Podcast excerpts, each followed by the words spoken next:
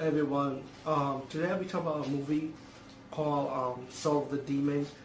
I think this movie was done in 1991. Doing my research after checking this movie out because I was curious about the year. And this is a very low budget, very independent horror movie. Um, I'm, you know, you got your haters for this movie. I, I would say the reviews for this is mixed, in my opinion. But speaking for me, I enjoyed this movie for what it was. Um, I feel like it's a Night of the Demons ripoff, but I I kind of like it. I mean, it's not it's not the best. Don't get me wrong, but it was enjoyable for what it was. Like I said, um, it's pretty much this kid. He found this gargoyle-like statue.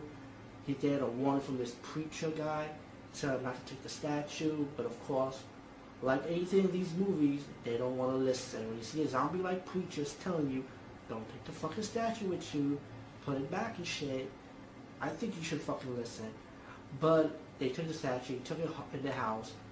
The brothers came in the room, and his friend, the brother's friend, said, hey, you know what, uh, let's have a party, that goes with this demon statue. The brother took it away, you know, as he was telling his brothers, bad news.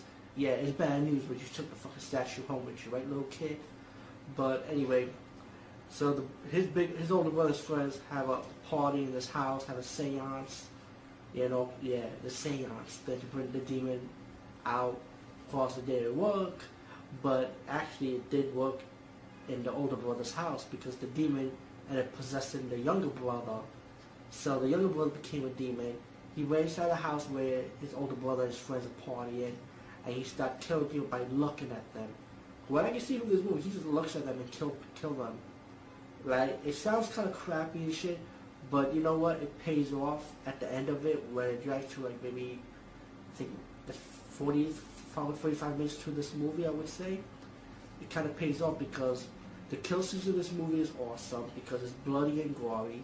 Yeah, it's very gory. Nothing new though, but for a movie like this, I give it props for putting out the blood and gore, especially the gore.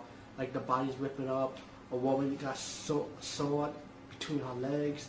They didn't show you that in detail, but of course, this is a low budget horror movie, so imagine, so of course, you got the budget involved in it, of course. Um, you got a lot of death scenes in this movie, and you got the end of the movie when the brother showed his demonic self to his older brother. No, actually, excuse my mistake. His older brother was knocked unconscious, by the way. Excuse my mistake. And when the older bro- when the younger brother did not want to kill his, when the younger brother did not, did not want to kill his older brother, he kind of fought the real demon, which was like a computerized special effects, kind of like the poltergeist special special special effect with the ghost hands coming out the television, that type of special effects. And he defeated the demon, and then the demonic creature comes out.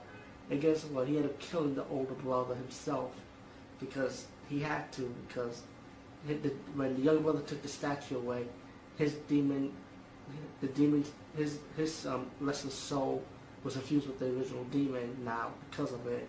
So he had to get sacrifices. But now he got to pass the torch. Well, it'll take a while just at the twist ended. Who would pass the torch to? Well, anyway, the younger brother starts screaming, yeah. And, um, hey, that's what you get when I listen to the zombie preacher at the beginning of this fucking movie. But anyway, that's Soul of the Demon. Check it out. Definitely check it out. I, I think it's worth the rent or you can get it for a good, decent price. I think get it.